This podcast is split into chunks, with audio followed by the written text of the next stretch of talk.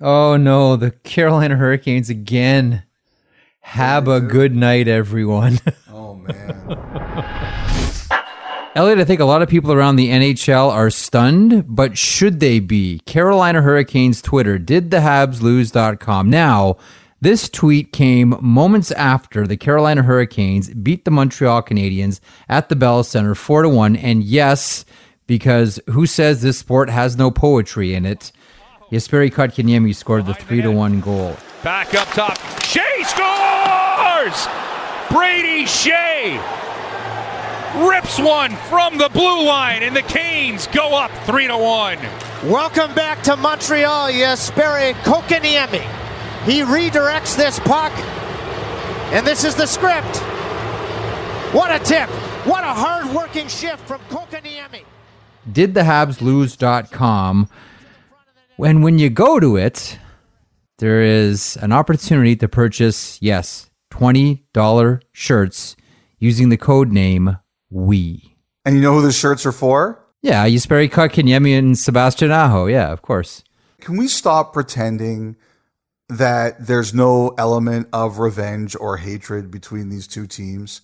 Like, like I really feel bad for the reporters who get told, "Oh, there's no revenge here. Stop going with this angle." Yeah. Of course it is. And you don't unleash that on Twitter after a victory if there isn't a large element of dislike. And it wasn't only did the Habs lose, there was another tweet that came out saying reporting the score to the league, which has to do with Montreal turning in Carolina for playing less than six exhibition games. Mm-hmm. So, I mean, let's just stop with the there's no dislike, there's no revenge. This isn't about anything other than hockey. Drop the pretense. We all know what this is. You know, I will say this. So I get texts after this all came down tonight. There were people who laughed at it, and there were people who were like, I hope the Hurricanes get theirs. I have to say, it comes in about 50 50. Those are the reactions I get. But there's no question that if we're trying to move out of the vanilla NHL era, this is taking us in that direction. The Carolina Hurricanes are very much leading the charge. This is it's funny. I was texting with someone from a team uh, just before the podcast and making the point like this. This is new in the NHL. This isn't shocking in other sports. This is shocking because it's the National Hockey League. These kinds of things don't happen in the National Hockey League. But how many times have we talked about leaning into being a villain? And the Carolina Hurricanes, in quick order, have gone from being the lovable bunch of goofballs doing Jerks. goofy stunts at center ice, right? The bunch of jerks doing goofy stunts at center ice after wins to becoming one of the great villains in the National Hockey League. And they have their sights set on the oldest franchise the league has ever known. You know, I've always made the tongue-in-cheek joke that there's no such thing as uh, as the original six. There's just the original one, the Montreal Canadiens, and everybody else is an expansion team. This is the oldest, most storied franchise the National Hockey League has ever had and the Carolina Hurricanes have them in their sights and are relentless. They found the last nerve of the Montreal Canadiens and they're plucking it like a fiddle. I never thought I would see something like this in this NHL that I grew up with, but here we are. And the Hurricanes are leaning into it. Tom Dundon, what have I said he wants to be? The NHL Jerry Jones. No, I know. And I'm I'm with you. I would just like Don Waddell to stop saying that this isn't personal. Well, even Dundon says it too. like everybody just enough we get it this is personal continue by all means.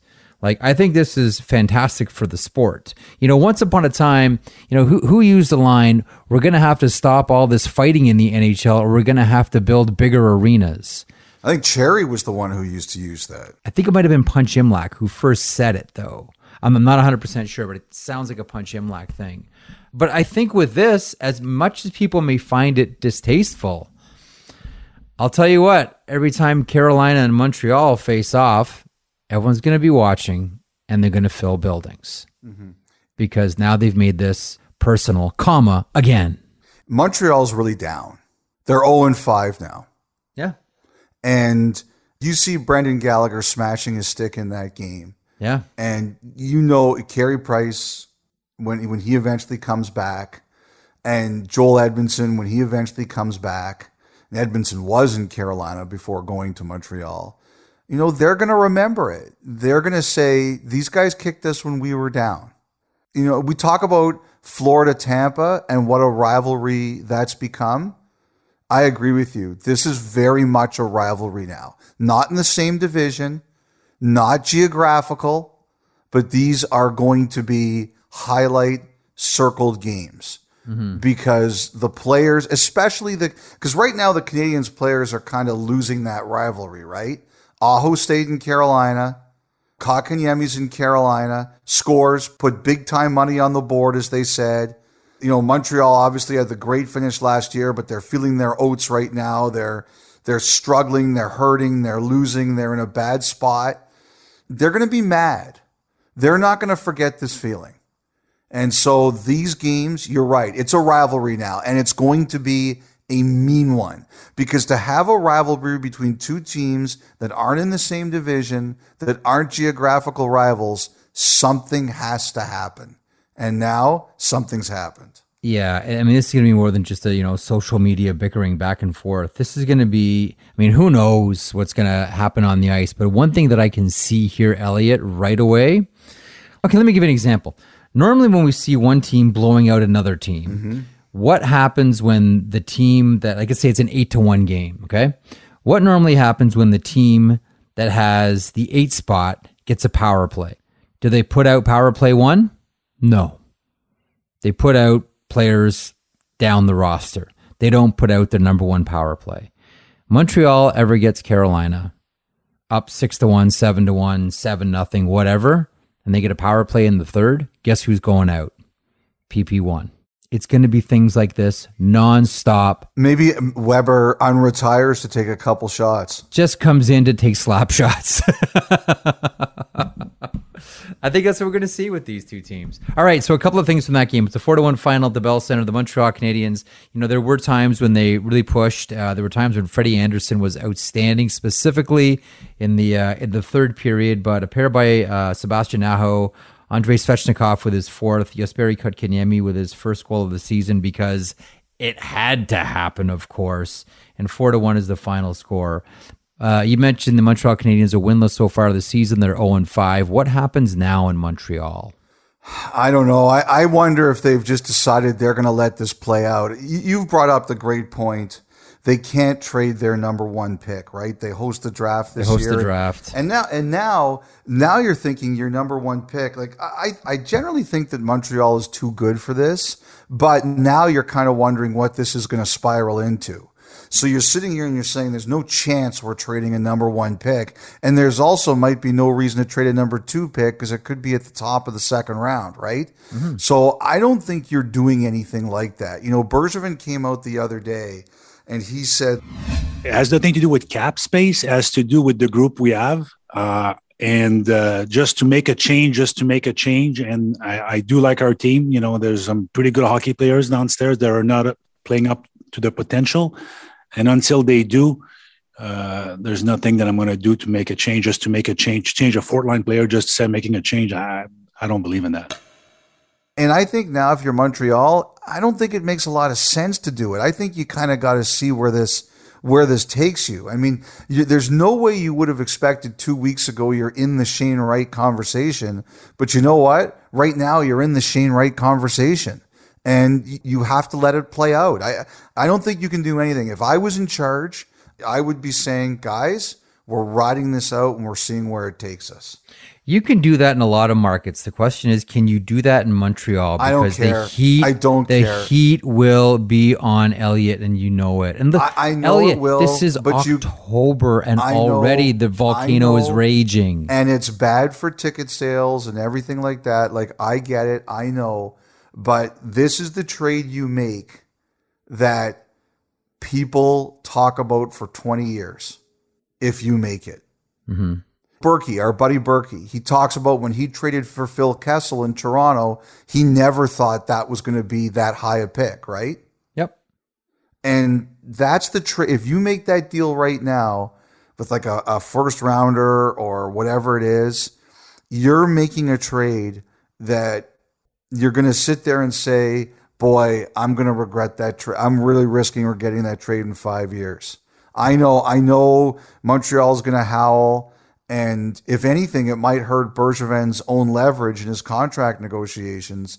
But I, if I was in charge, I would say we have to let this ride out. We cannot risk making a trade that just blows us up. Because the other thing too is, you know, eventually you're going to have Price coming back, right?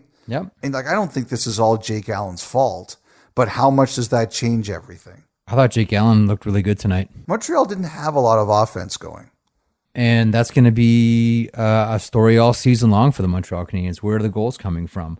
Um, before we finish up and just sort of check in on, on, a lot of the Canadian teams to kick off this podcast today, I want to get your thoughts because you mentioned Marc Bergevin. I don't want to dwell on it too much because we talked plenty about it elsewhere. But your thoughts on the, the, the the hastily called press conference the other day? Did he have to do that? He didn't have to. He was taking heat off his team, and I think also it delayed the the Kotkaniemi return stories for a few hours. So I think both of those things he did, and I never have any problem with a GM trying to take the heat off his team. I like that. I, I, I think it's a good thing to do. But he absolutely punted the ball into Molson's end of the field by saying, in a perfect world, I'm back here. Yeah. Yeah. So, you know, we now know what this is about. It's about a negotiation and what the number is going to be. Like, I'll say this I think Molson, there were plenty of times that Molson could have fired Bergevin and didn't. It's very clear he always believed in Bergevin's plan. And, you know, last year it got them to the Stanley Cup final. But it's also pretty clear that right now, Bergevin and Molson disagree on what that's worth. And, you know, does this change it now? Does any part of Molson look at the way that this year is going? And we'll see where it goes. There's still 77 games to go. But does any of this change Molson's feeling? They've really got holes now. They couldn't have planned for Weber, although they must have known late last year it was possible. Could they have planned for Price? Edmundson, they couldn't have planned for him, unfortunately, being away. And, you know, we hope the best for his family. Like the one thing that, that suddenly becomes a question here is how does Molson feel about all of this? And it's not going to be totally Geoff Molson's voice in all of it. I mean, he's the majority owner, but there's, you know, Michael Andlauer, National Bank. There are other factors here. I mean, the, the majority call is still his. I don't know. Like I don't know what you know a continued spiral like this. You know, every team has brand managers attached to it. What that does to the Montreal Canadiens brand, what that does to other businesses. When it comes to a team like the Montreal Canadiens, there's more pressure than just the game itself that's exerted on the team, on the franchise all day long. And that's what Bergevin's biggest strength is, Jeff, is that he has kept his path like I think it stresses him out. You'd have to be like an android, like the Vision, for it not to stress you out on some level. But Bergevin is as good as there is at blocking that out and saying, "I have my path, and I'm going down my path." And if I was going to keep him, that would be the number one reason I'd want to keep him. I've seen lots of other GMs cave in to that kind of pressure. You know, the other thing here, Jeff, is how does Geoff Molson feel about this getting punted on his lap? Or, you know, Bergevin answering that question in that way? Listen, how many times have owners, you know, starched general managers when the GM has said, well, I've done as much as I can with this contract. It's up to ownership now. Like, yeah, that's whoa, not whoa, a phrase whoa, I'd be saying too often. That's, yeah. uh, that's the kiss of death. And you've seen that happen to general managers before when they say, well, I've taken it as far as I can go. It's his decision now the last thing that owners want to do is be responsible for that. Yeah. And they don't want to be called out like that. So uh, yeah. watching that press conference, that was the one thing that I thought of. I was like, ooh, what's the term? CLM, career limiting move. I'm like, oh, is that just a CLM right there? But I think the Canadians have to ride this out. I think they have to wait until they see what Price's situation is. When does Edmundson come back? You know, I don't necessarily think that all of this can completely save everything, but you know, at least you start to get a bit of your identity back and Price obviously is the single biggest game changer on the roster. But uh, right now, I'm saying This is an old basketball reference, but San Antonio Spurs were a decent team, suffered injuries, went to the bottom. They got David Robinson, right? Mm-hmm. And it turned the franchise. In. So maybe what you do is say, guys, we're taking the write off. If we get, say, Shane Wright or another top of the draft player, we come back next year with everybody back and we say, all right, what do we got? So you're telling me that after every Montreal Canadiens loss, Shane Wright's going to trend on Twitter in Montreal? Might be happening already. Okay, so that's the Montreal Canadiens story. Quick check around the NHL on a very busy Thursday night that saw the return of Brady Tkachuk to the Ottawa Senators. But let's kick off the podcast right now. Welcome to 32 Thoughts, the podcast presented by the first ever GMC AT4 lineup.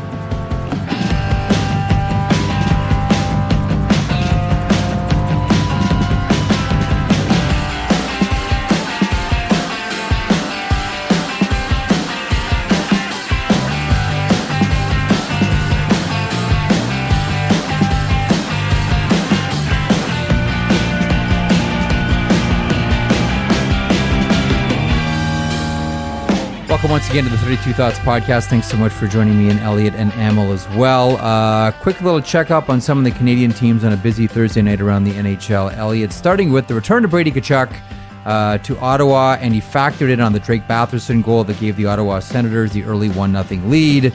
Uh, they squandered that. Goals by Logan Couture and Kevin Trying Labanc. for a second. There it is. In front of the net, the Sharks grab it and they score. Logan Couture right in front of the goal, getting a pass from Brent Burns, who kept the puck in on a clearing attempt. He exchanges, shoots, score. Kevin Labanc, a rocket from the left side, and it's Cash Murray for a power play goal. The Sharks are up two to one. Two to one final. San Jose Sharks remain perfect, three and zero. Ottawa Senators lose in the return of Brady. Your thoughts? Well, the number one thing I'm happy to hear is that DJ Smith doesn't think that Shane Pinto is going to be a long term thing. I was a little concerned about that uh, when I saw him leave the game. He tried to come back, but he didn't look great. They said he they don't think it's long term, and that's the best news for Ottawa. I think the Senators they're going to be in it all year. I think they're going to be pretty good. I think they're going to add a little bit this year to try to get a bit more center depth. Like the, the biggest concern I have about Pinto right now is it's not always fair to say, but it's the second time he's been hurt, right? He got hurt in the mm-hmm. preseason, he got hurt now, and it's not always fair. But, you know, when guys like your second line center, you're putting him in positions where he's going to be involved, right? The question I'd be asking right now if I was the Senators is as much as we like this kid, are we putting him in a position to succeed? Mm-hmm. Is it too much to ask for him right now? I think he's a really good player. I'm just asking about right now. That's my question. But I'll tell you this I like Ottawa. After watching them for a week, I definitely think they're trending in the right direction, and I think they're going to be a problem. I think San Jose deserves a lot of credit. Labanc had a second goal disallowed tonight. Yeah. He looks like his shot is back. That San Jose team, they were a last round pick in our Stanley Cup pool, right? They were. you know, we we said at the beginning of the year, and I know it's still early, that somebody in the Pacific was going to be a total wild card. I wonder if they're the team. Three games in, I love watching them. I was just hearing you talk about Ottawa, and I'm like, I kind of like watching the San Jose Sharks. Like Timo Meier looks real good. You mentioned Kevin Labanc as well, and the one thing we know about him going back to junior with Barry is he has that release. Uh, the rookie William Eklund is already you know three games and he's got three points. Like I don't know, Freege. It's only three games, but every time I watch San Jose, I you know I I stay with them for a longer time and a longer time. And Erik Karlsson's already putting up points. Like I know he's not going to be prime Erik Karlsson from seven years ago, but he looks good too. And the much maligned, you know, goaltenders, James Reimer, Adin Hill. Reimer was really good. Yep. Adin Hill's been really good. Again, three games in, I'm enjoying watching the San Jose Sharks. Yeah. And I never, I never thought I would say that at all um, this season. Calgary Flames beat the Detroit Red Wings. Three nothing is the final score. Two takeaways from this one. I thought Detroit outplayed Calgary in the first two periods. That this was Detroit's I can't take my eyes off the kids, uh, Moritz Seider and Lucas Raymond. Yeah, Raymond looks really good. Seider looks like it looks really good too. Yeah. I still remember Steve Yzerman's disdainful response to my question when he drafted uh, Seider. so I, I always I really like I'm really interested in the kid because of how disdainful Eiserman was about my question. Big, strong defenseman and early candidate for save of the year, Markstrom on Letty. Five goals on the year, tied for the league lead. There's Raymond passing over, stopped by Markstrom as he stones Letty. Markstrom sprawled across to make a save. Best stop of the night. He's had a couple. And here is the opportunity. What an incredible play making the save off of Letty. You know, one thing I kind of wonder about on this, and I'm sure Daryl Sutter will give me a straight answer if I ever asked him. Calgary plays Washington at one o'clock on Saturday. If they weren't 0 2, do you think this would have been a Vladar start? Um, Like, they don't want Markstrom playing 82 games this year. no, he's never played. Yeah. No, no, no, no, no. They don't, and he's never been the back-to-back guy either. They want to space out games. That goes back to Vancouver. That's a good question. I don't know. So I wonder if for Calgary, and again, the one thing I don't like about what I'm doing so far this season, Jeff, is I'm in early season panic mode. Like I'm talking about Chicago like it's early season panic. I'm talking about Montreal like it's early season panic, but I really feel it around the league this year. And, you know, I don't think it was early season panic for Calgary, but I'm wondering if they're looking at this saying, all right, you know, maybe we get a split at home in our, our first couple, and then we can play Vladar in uh, Detroit, and Markstrom is rested for Saturday afternoon in Washington. And all of a sudden you're 0 2, and you're sitting there going, Uh-oh. oh, yeah, you know what? We got to play. We got to play them. And, you know, the other thing, too, is this was, like, as you said, Detroit kind of outplayed them for the first two periods. They did. Calgary's MO in the first two games was they kind of outshot and outplayed people, but they couldn't finish. And that's why they lost. So it was kind of funny to see it this way. I'll say one other thing tonight. They didn't play Zadorov and they did play Kylington.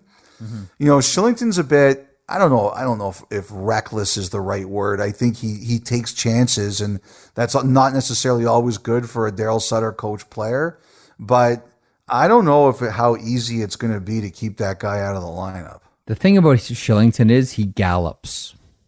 That's the thing. Whenever I watch Kylington, because he's such a great, he looks like he's galloping to me. He, he seems to be the kind of player that his entire life, just because he's been a better skater than everybody else, takes risks because his feet have always saved him. So he can go out there and gallop, thinking my feet will get me back in time to be all right. Yeah, I can I can definitely see that. By the way, my wife is not allowed to look at Shill- Kylington's Instagram page. Why? Check it out, man. And Claire won't be allowed to look at it either. That is one attractive man. Oh. Good luck for the rest of us uh, going up against Oliver Kylington. I want to mention a couple of things as well about the Winnipeg Jets. We'll start with the Anaheim Ducks. Has a clock struck midnight now on the Anaheim Ducks? They lose to the Winnipeg Jets five to one. They kick off the scoring. Troy Terry power play goal, and then it's all Winnipeg after that. Pierre Luc Dubois, Andrew Copp, Josh Morrissey, and a pair by Kyle Connor. Yeah, I don't. I wouldn't write off Anaheim just yet. I like. Oh, I say that tongue in cheek, of course. Yeah, oh, they've had such a really good start. okay, I, was, I, I couldn't. I didn't. I, I tell you, one of my buddies was really angry at them the other night. I think I told this story to you on the radio show about how a friend, when it was four four Edmonton Anaheim, he said, "All right, I'm I'm having Oh, a big yes. loss night. I'm taking Edmonton uh, minus a goal and a half."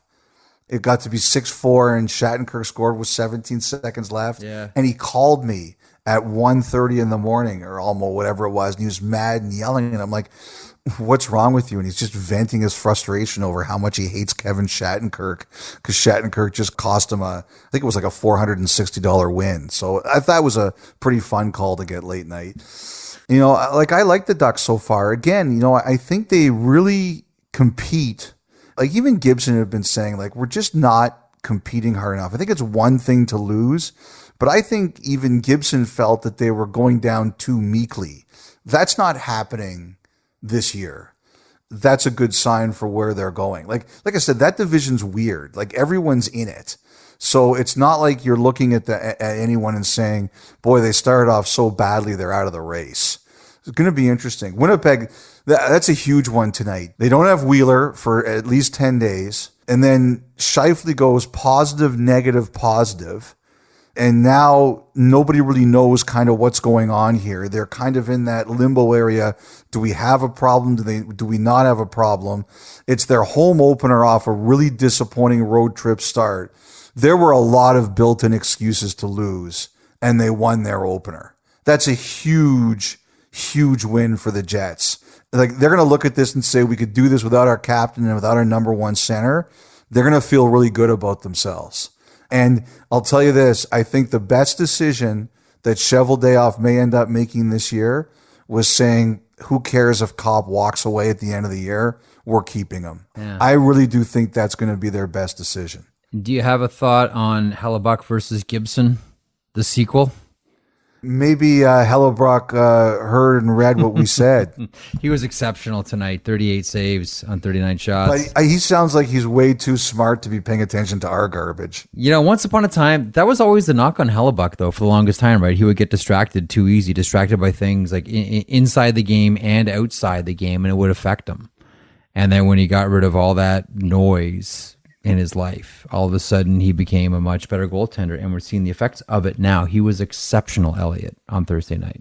Yeah, I thought he was fantastic. And you know what? On a night like that, where you're down two big bodies, your goalie has to be great. And you know what? The Winnipeg remembers the old Gord Stellick truism: if you're going to stink, stink on the road. All right, Elliotte, let's quickly touch on the Vancouver Canucks as well in Jeff, action no- against the Bla- Nobody cares about Vancouver. Let's just skip them.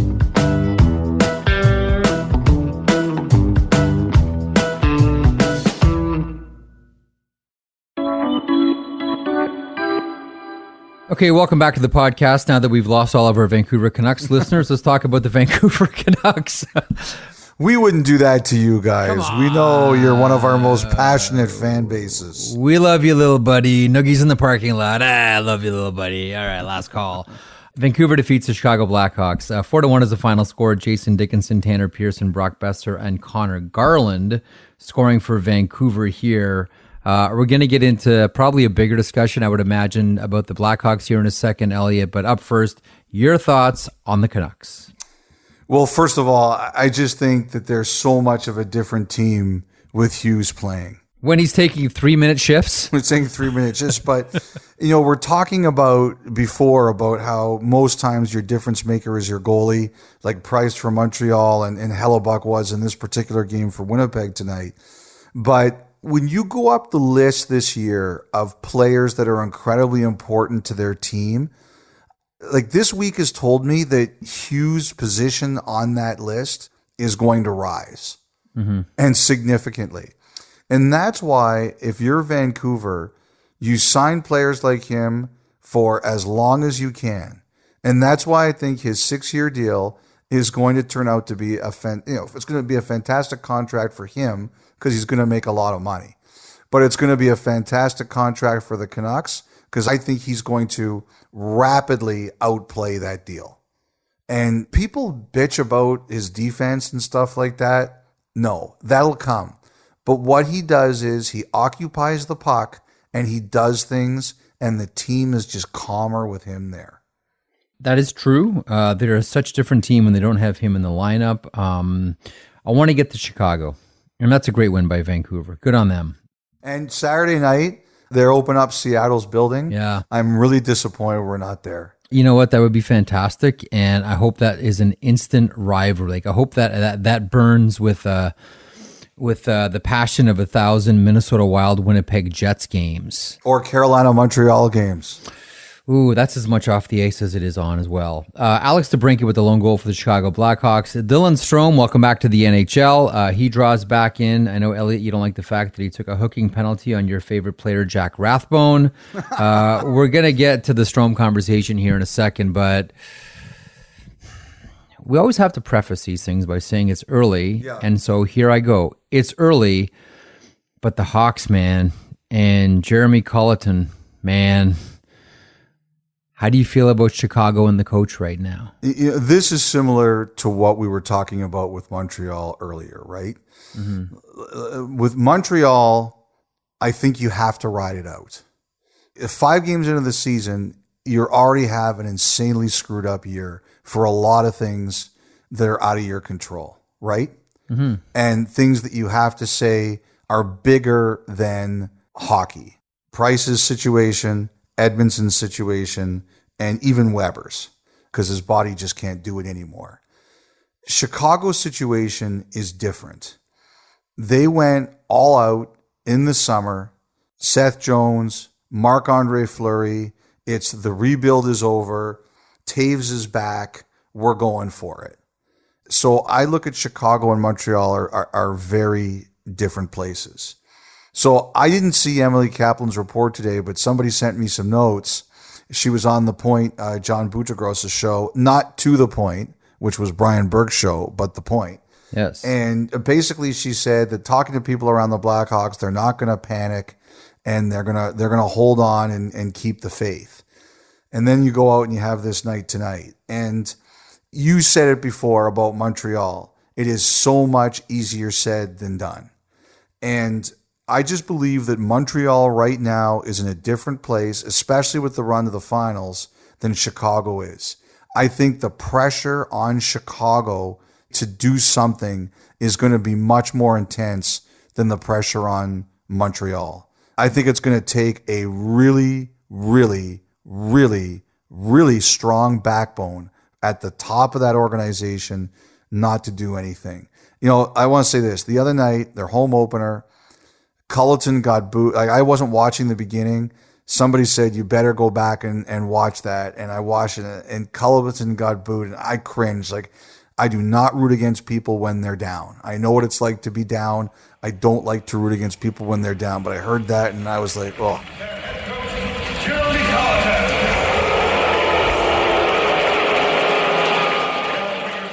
It's great to, to have the home opener, I'm sure, but it was a difficult hearing like some of the boo birds. Hey, we all got pride and uh, play for Chicago. We play for the, the team and the fans and the organization, and uh, we want to win. So I understand people care. Uh, we're we're just going to dig in and keep responding. That they responded well tonight, we got to respond again. And that team played hard for him on Tuesday night. They lost, but as you say, they got goalied by Sorokin. Yeah. That they played hard. That said to me, they understood what was on the line and they played. I thought they played pretty hard on Thursday, but you know what, Jeff? You, you reach a point where it's just not enough anymore. I mean, they're getting murdered at five on five. Have they had a lead all year? I don't think they've had a lead all year. no, no, they have not. They have not had a lead. Like, this is just me talking. I see Montreal having a longer runway than Chicago does right now. And I have no doubt that what they're telling people like Emily is true, that they want to ride it out. I think it's going to be really hard because the tickets there, from what I understand, have been a little bit soft. And ultimately, your public decides, right? Mm-hmm. Your public decides in that situation. You see, I, I wonder how much the organization looks at this start and says, to your point, we've brought in a whole bunch of new faces. Mm-hmm. Like the big headline makers are Seth Jones and, and Marc Andre Fleury, but there are other players that have come in as well. Jake McCabe. I think it's a really good acquisition. I like Jake McCabe a lot. But I mean, there's a lot of other players that have come into the Blackhawks organization. And anytime you have a whole bunch of new players all playing together for the first time, and Jonathan Toews hasn't played in a season, and now he's come back to the mix and he's looking for points. Don't you look at that and say, we got to give them some time to figure out how to play amongst each other here. Like, doesn't that give you a little bit? Like, I know that they're howling. I feel bad for Colliton. Jeremy Colliton first gets the job and he gets booed. Why? Because he's not Joel Quenneville. Mm-hmm. And now the team is in disarray, a lot of new faces, and he's the one that's hearing it from Chicago Blackhawks fans. He's the easy scapegoat. He's I know the he easy is. scapegoat. He, he is no, the easy right. scapegoat, You're which totally is which, right. which is why I feel bad for Jeremy Yeah, I Colliton do through all of this. Yep. Let's get to the Dylan Strome conversation here. Dylan Strome draws back into the lineup for the first time this season. Not exactly a secret that Stan Bowman is looking to move Dylan Strome. What's the latest as far as you can ascertain? I think there's a certain price that they're looking for. This is a little bit of guessing on my part, just based on the conversations I've had. I think they're looking for as high a draft pick as they can get. And, you know, I'm not talking about like a first rounder, but probably as close to that as they can get. And I just don't think at this point in time anybody's there. You know, we're going to have this this conversation about Brannstrom in a few minutes, so I'll leave it more to there. It's just the battle about what you think someone's worth and what someone else thinks that they're worth. But that's that's a tough one for him tonight. He gets the opportunity, he takes the penalty, and you know, but they, they juggled all their line ins in the third period. and He's on fourth line left wing again. Like there's just no point in having him there. He doesn't he doesn't fit that role. There's one thing I'd like to say about Colliton though. So in the post game, he gets asked about Strome And it would be very easy for him in the middle of all this to just bury Strome. But he tells reporters he thought he was solid, considering he didn't play for a while. Penalty in the second, a tough one, but overall made some plays and worked hard. I think it would have been so easy for Colliton there, considering everything that's going on, to just make some lame comment or offhand remark about the player.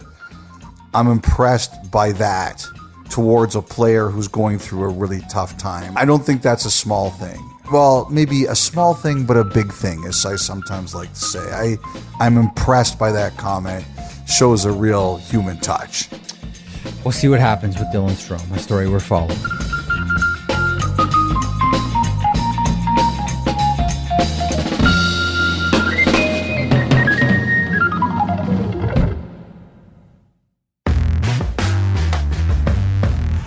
Forced up to the line, and the Knights will play it out. Pietrangelo spins it rink wide. Blues come back in again.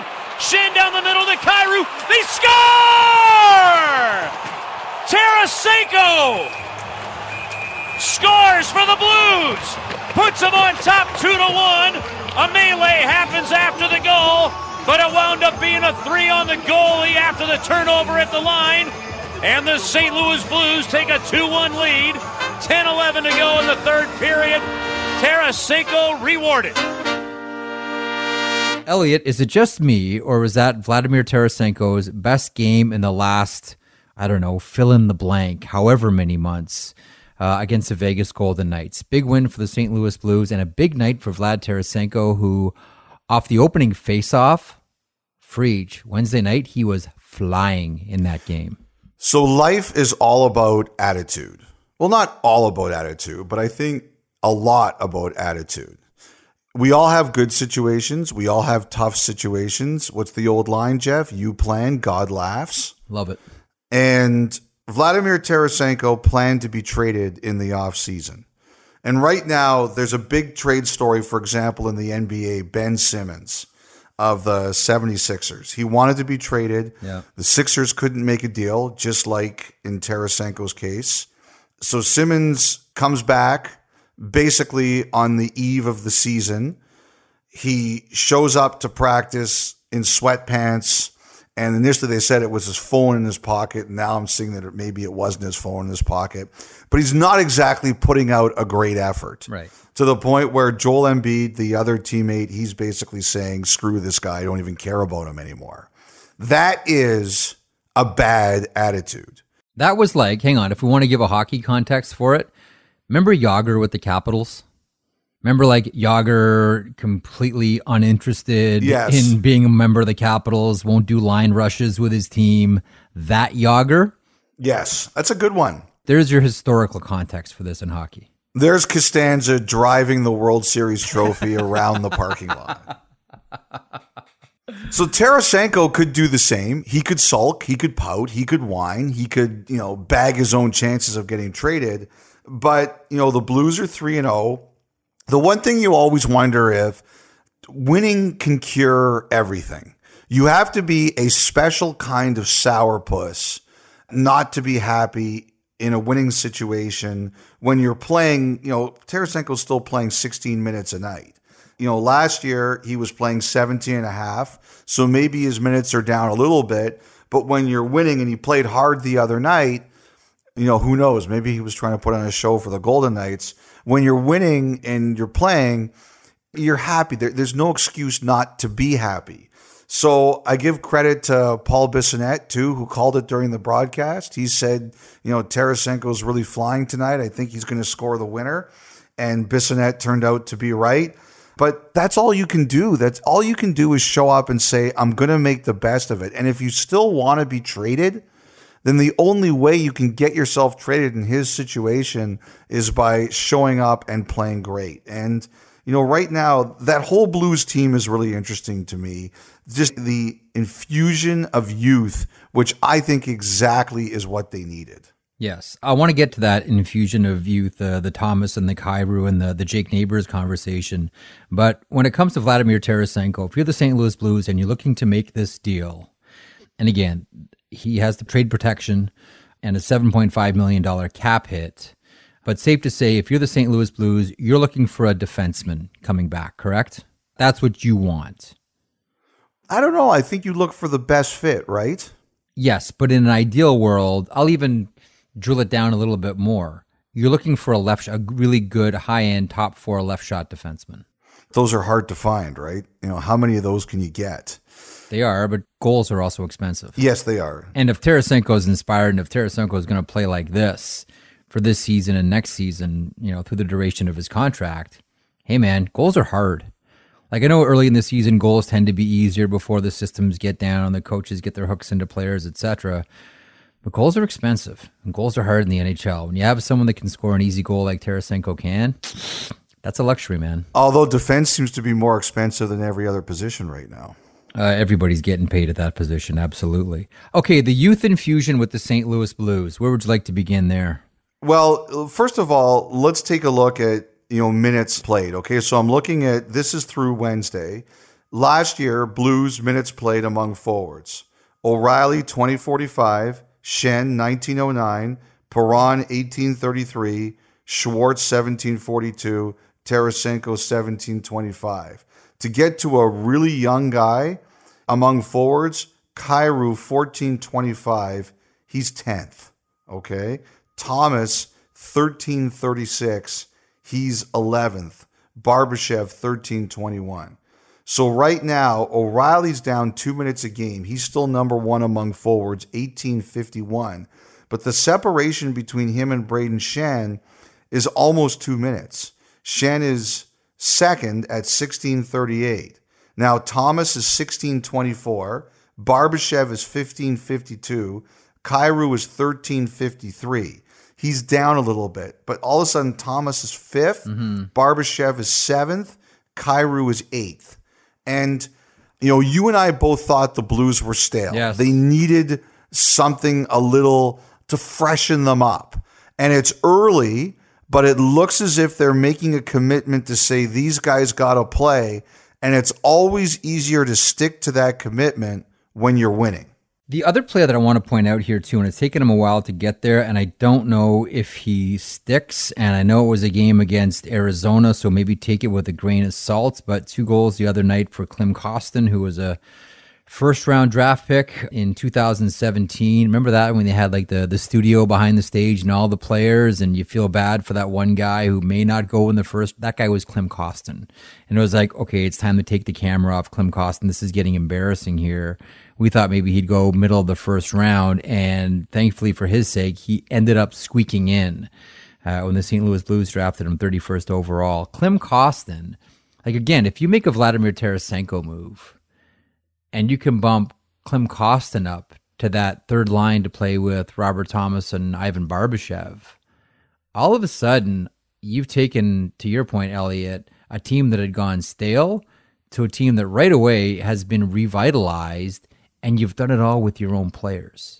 Yep. You've done it all with guys that are right there, and whatever you get for Tarasenko, you get for Tarasenko but things just start to fit a little bit more. I think the one player that's surprised everybody because the, the, the names that you mentioned, Robert Thomas, he's 22 years old, Jordan Kyrou is 23. I think the one that surprised everybody is Jake Neighbors, who finds himself, you know, in that game against Vegas playing with Braden Schenn, 19 years old. Like, did you think on a team coached by Craig Berube, we'd see a 19 year old playing in the lineup in the top six. Now with the Oil Kings, he's like great F1, you know, great forechecker, separate man from puck, real aggressive player. So you can see where Berube would like him. But a 19 year old in that position on a Craig Berube team in this economy, Elliot? in this economy. That's good one, Merrick. I like that. With these supply chain struggles and the inflation, it's not only Berube. I think it's also that it's St. Louis. Mm-hmm. For as long as I can remember, they always scream veterans. Like this predates the Doug Armstrong era. And toughness. Like you always think about the Blues and veterans because they always made the playoffs and Yeah. and they never drafted high. The last guy they drafted really high was what Erik Johnson, and he got hurt and then traded. yeah. As far as I can remember, when they came into the league, don't forget they went to the Stanley Cup the first three times because they they drafted all those veterans. I remember once, just as a quick aside, when I used to work with, well, when we used to work with Mike Milbury at CBC, he told me when he was running the Islanders, he offered the St. Louis Blues every single pick that he had one draft for the St. Louis Blues pick. And I think it was the Erik Johnson pick. I'm like, who was it? He's like, beat it. I'm not telling you. But I think it was that one, just as an aside. I guess the Islanders feel they have to do that once every 15 years because they did it all for Ryan Murray too. They did it with Columbus too, didn't they? Yes, yes. That's right, 2012. So take a look at this, like Blues draft history, like their first pick. Yeah. 17, 26, Yeah. 62, 25, 20, 26, 56, 21, 47, 25, 32, 2010, 14 and 16, Schwartz and Tarasenko. They hit it with that. Pietrangelo 4, okay. Mm-hmm. Lars Eller, Ian Cole, 13 and 18, Erik Johnson, 1. So other than that, but like in their history, they don't draft high a lot. So that's why I think it looks so weird with Neighbours because Yeah. they're never drafting near the top. So you never think like neighbors was a 26th overall pick 2 years ago.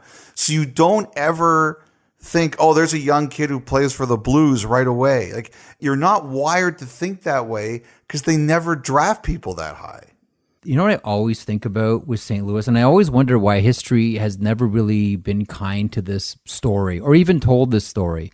When you think of the early St. Louis, I'm going to tangent here on St. Louis, but why not? When you think of the early days of the St. Louis Blues, okay, like they're a second six franchise, they're part of 67 expansion. They were actually given a team before they actually had a team or even before they had a rink. But when you think of those early St. Louis Blues teams, you think of, to your point, veteran squad, and you think of going to the Stanley Cup final three years in a row, right? Yep. You know what they were? They were the original Broad Street Bullies. We think of the Philadelphia Flyers in that era as team toughness, right? Dave the Hammer Schultz, Don Saleski, uh, really big, tough players. You know, you, you fight one of us, you fight all of us. The St. Louis Blues were that before the Philadelphia Flyers were. And it was the Plagers, it was Gassoff. After that, it was Durbano and Noel Picard, who was an old school tough guy. Noel Picard is infamous for being the player that tripped Bobby Orr in that infamous picture. Yes. Um, like the Philadelphia Flyers would play St. Louis post expansion and they would get beaten up horribly. There was one situation, Noel Picard attacked Claude LaForge of the Philadelphia Flyers, and Ed Snider said, That's it, I've had enough. And that was the beginning of him loading up on tough guys. Say, we need something to respond to the St. Louis Blues. And if you look at the St. Louis Blues history, they've generally, in every single era, Elliot, they've always had at least one or two sluggers. Like that market loves tough guys. Philly always has a reputation of loving tough Well, guys. Kelly Chase. Oh, keep going. Kelly Chase, Tony Twist. Yeah. The stories of tough guys in St. Louis are legendary. We always look at Philadelphia and say, yeah, real tough team. I look at St. Louis and I say, yeah, but you know what? At times, St. Louis was tougher. They always wanted a slugger, and they that fan base loved it. In a lot of ways, they were the original Broad Street Bullies before they were the Broad Street Bullies. But back to this edition of the St. Louis Blues. We talk a lot about the Minnesota Wild being a new team, an exciting mm-hmm. team. This ain't your granddaddy's Minnesota Wild. I know it's early, but when you watch St. Louis Blues hockey, don't you get that same kind of vibe about St. Louis right now with this little youth infusion? I'm curious to see if it lasts, but if they're committed to it, well, we, like I said, they're winning, so you think it'll be okay. Yeah. But you know, we'll see what happens when we get into the dog days. But I think it's what they need. I think it's something they should commit to. I thought St. Louis might take a step back this year. If they're really committed to this, they're doing the right thing. I absolutely believe they're doing the right thing.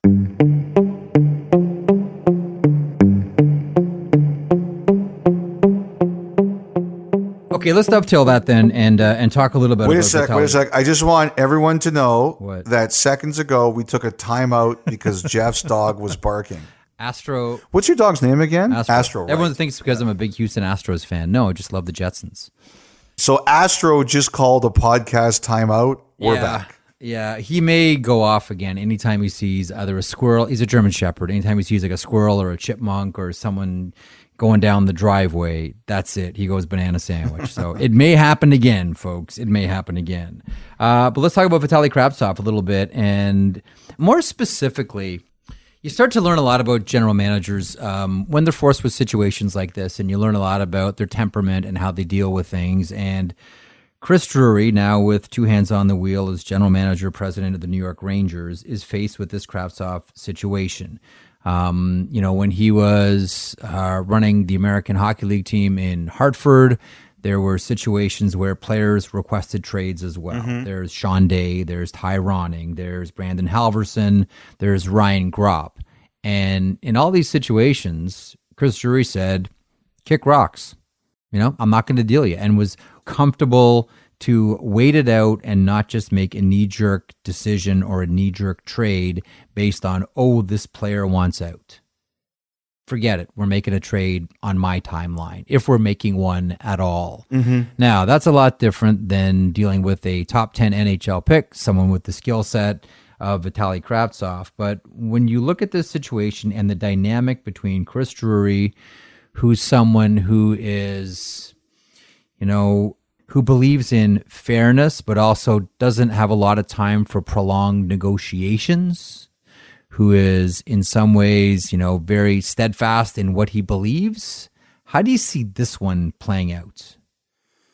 Chris Drury has always been calm but firm. The way you describe him in terms of dealing with things in the American Hockey League is the way I've always understood him. That he's not going to get emotional, at least not publicly, but he's going to make a decision and he's going to stand by his decision no matter what the popularity of that move is or is not. Mm-hmm. Gerard Gallant, the coach of the of the Rangers, he called Kravtsov to say, "Why don't you come back?" And I think that's an excellent gesture. I know if it if I was in someone's shoes, I would really listen at least to something like that. But it sounds like Kravtsov has made a decision. He wants to start again. I know he's in Russia. He doesn't want to be in the KHL. He wants to be in the NHL. I do think this is going to end up in a trade. However, we're in that sort of zone of what you are versus what you could be. Mm-hmm. You know, look what the Rangers did with Elias Andersson.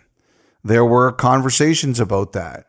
What you are versus what you could be. They ended up trading him for a second rounder. Rangers waited, by the way, on that one. They did. That wasn't right away. That was we're going to grind this out.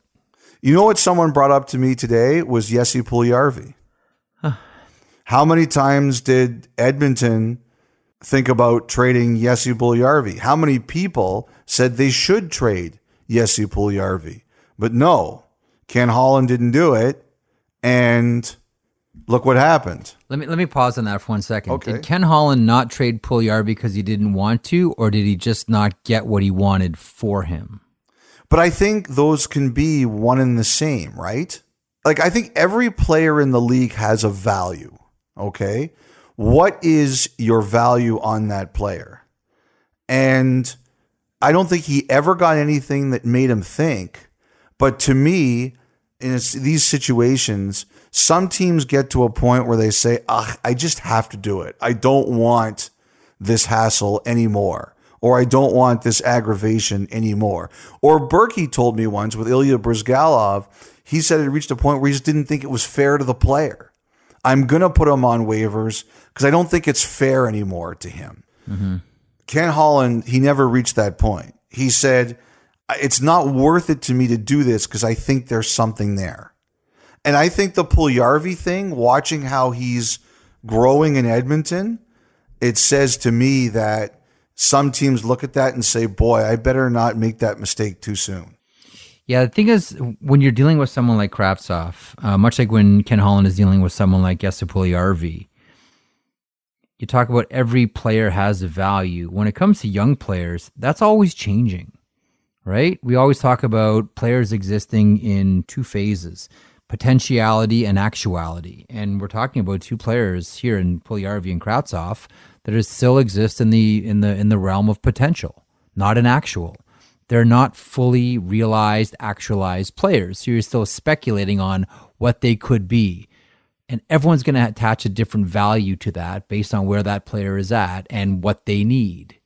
So that's where this is so tough to do a deal. Like you look at some of the, not that history tells us everything, but what's the old Mark Twain line? Um, history doesn't repeat itself, but sometimes it rhymes. So I think we could look at the history of managers. I love Mark Twain, but that's stupid. No, it's a good line because context is king. No, no, no, context is king and everything always changes. You can't say because X, then Y, especially when you're dealing with something with, with as many variables as we're talking about here, namely human beings. We're dealing with what ifs. What if this guy turns into something big? What if Kravtsov turns into a 40 goal scorer? Are you making a trade based on your belief that he's going to be a 40 goal scorer? Because in someone else's mind, he might be a 25 goal scorer. Like you look at the history of general managers, and I look at someone like Sam Pollock who said, never trade young players until you're 100% sure. If you're 99% sure, don't make the deal.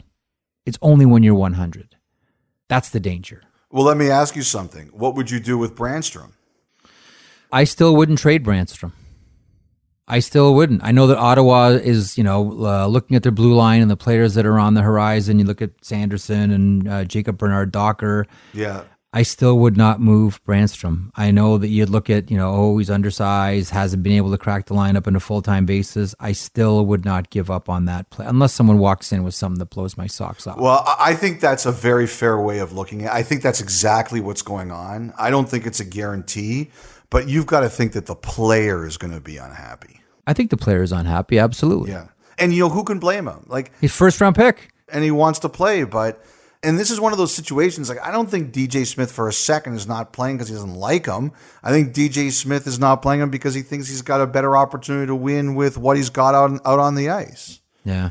I'm sure there's teams calling Ottawa. I, as a matter of fact, I know there's teams calling Ottawa and saying, "What are you doing with this? I'll I'll give you blah blah blah blah blah." And Ottawa's saying, "Come on, he's he's worth more than that. He's he's a good player." Yeah. It's a tough situation for people. Let me ask you something philosophically. There's always been a belief around the NHL from outsiders, not so much in, inside the game, although many have said this before too, but generally in hockey, perhaps more so than other sports, teams overvalue their players' worth. Do you find that to be the case? I would say that some people do. I think it's more like everyone wants to win a trade. Nobody wants to lose a trade. Nobody wants to make the trade mm-hmm. that people are still going to be talking about 30 years later. Like, for example, when GMX is retired and someone says, What's the best trade you ever made? Nobody wants to be on the other side of, Oh boy, that trade was with me. Yep. That's what I think it is. You know your players better than anybody else. You know that, but you don't want to be that guy who's like, and also, too, if you ever get fired from a job, how that team does the year after you go, that's your resume. Yeah. I think I've told this story before. Charley Casserly is an NFL GM. I remember seeing an interview with him once, and he got fired from a team. I think it was Washington. And someone asked him, Do you hope Washington goes 0 and 16? He goes, God, I hope not, because then that's my resume. I've always thought that's the best way to think. So here, here's what I wonder about that statement then. Do you think that the idea of not wanting to lose a trade as being a prime motivator is holding up a Jack Eichel deal? Now, hear, hear my logic on this one. I think that is definitely a part of it. Yes.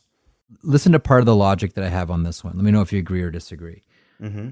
Kevin Adams, as a rookie general manager in the NHL, doesn't have a body of work that he can point to. Okay, so every trade that he makes right now, whether it was the Reinhart, whether it was the Rasmus Ristolainen, two trades that people looked at and said, "Yeah, good deal." Like Kevin, like real, real, real nice deals there, specifically for the defenseman. If it were a veteran general manager who had 15 years in the business, do you think this trade would have happened right now? Because you don't have things like someone's reputation getting involved in it because there's already a body of work that that general manager has in his history. It's a great question, Jeff. I don't know about that. Like, I dealt with Adams a lot as a player, and I always thought he was a thoughtful guy. And this might be recency bias because, you know, they're 3 and 0 to start the season as we record this. But the one thing I think that they've done is they've recognized how thin they were. And he went out and he brought in Jason Karmanos, who's been around and seen a lot of things. He went out and they hired Sam Ventura, who uh, a number of people in the analytics community who know him better than me say that's a, a really smart guy. They added another analytic hire this week, Dominic Galamini. And again, I sent some notes out. I said, I don't know this person really well. And, you know, I got some responses back from people I trust who said, smart guy. And the good thing about this, I, I want to say one thing about the analytics community is the analytics community is a lot like the media community where we say nice things to each other and then kill each other behind their backs, right? so the analytics community is the same way. Like, don't listen to that person's model. It's stupid. Listen to mine. Yeah. So, you know, if people are saying good things about them, they're, they're probably a really good person. You know, the sense I'm, I'm getting from Kevin Adams there is that, like, the whole um, Eichel thing in last year, it's emotional. It's very emotional. The sense I get from Adams is he knows what he doesn't know.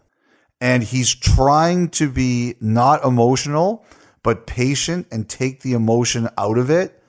And, you know, look, I'm clear on this. I don't like this situation. I don't think it's right that Eichel can't get the surgery he wants.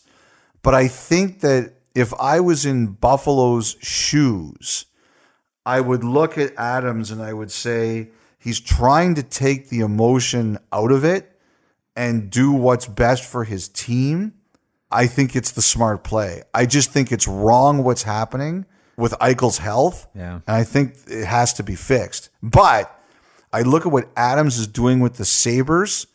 And again, this could be a recency bias because they're 3 and 0, but I think he's trying to build the organization the right way. Here's what I wonder about Eichel, and I'm concerned about. I'm sure Eichel is, and his representatives, Pat Brisson and, and CAA, are. And this question, to my knowledge, hasn't been answered yet. And if it has, I haven't seen it. Maybe you have. Considering every day that goes by, Eichel doesn't have the surgery and get this fixed. At what point does the damage become permanent? I don't know the answer to that. I'm not a doctor. I, I only ask that question. I don't know, but I know it's I know it's been asked. If I'm Eichel, I'm like, how much longer can we leave this? Again, not a doctor. Don't know. But I would imagine that question would have to have been asked at least by Pat Brisson, the Eichel camp. Okay, so that's a wrap on the podcast today. We're going to get to some of your emails on the next episode of the podcast, which will drop on Monday morning. And we will promise, Elliotte and I do. We swear, we swear. This isn't like yellow laces. I swear, I swear uh, to do an email only podcast in the near future. The other thing, Jeff, I wanted to say, and we won't get to them tonight, but the Florida Panthers have held the in season Stanley Cup for a week. They beat Tampa, they beat Colorado, they look good. They've outscored people big. We can't devote enough time to them today because this one's getting too long, but we owe the Panthers fans some time too. Edmonton Oiler fans, this is a 32 IOU. Didn't want to uh, let this podcast go too late because we wanted to get it out as early as possible. We and we did see Connor McDavid's 200th goal right after the penalty. Dave Tippett throws out the big line and bombs away. He'll go to the right wing to the blue line for McDavid. He'll come down the right. He'll pull to the middle. Shoot! Scores! Connor McDavid with his 200th career goal. Congratulations, Connor McDavid, on his 200th. Cruising against the Arizona Coyotes as we record this. We see you and we owe you. We'll get you. Maybe uh, as early as the next podcast. We'll see.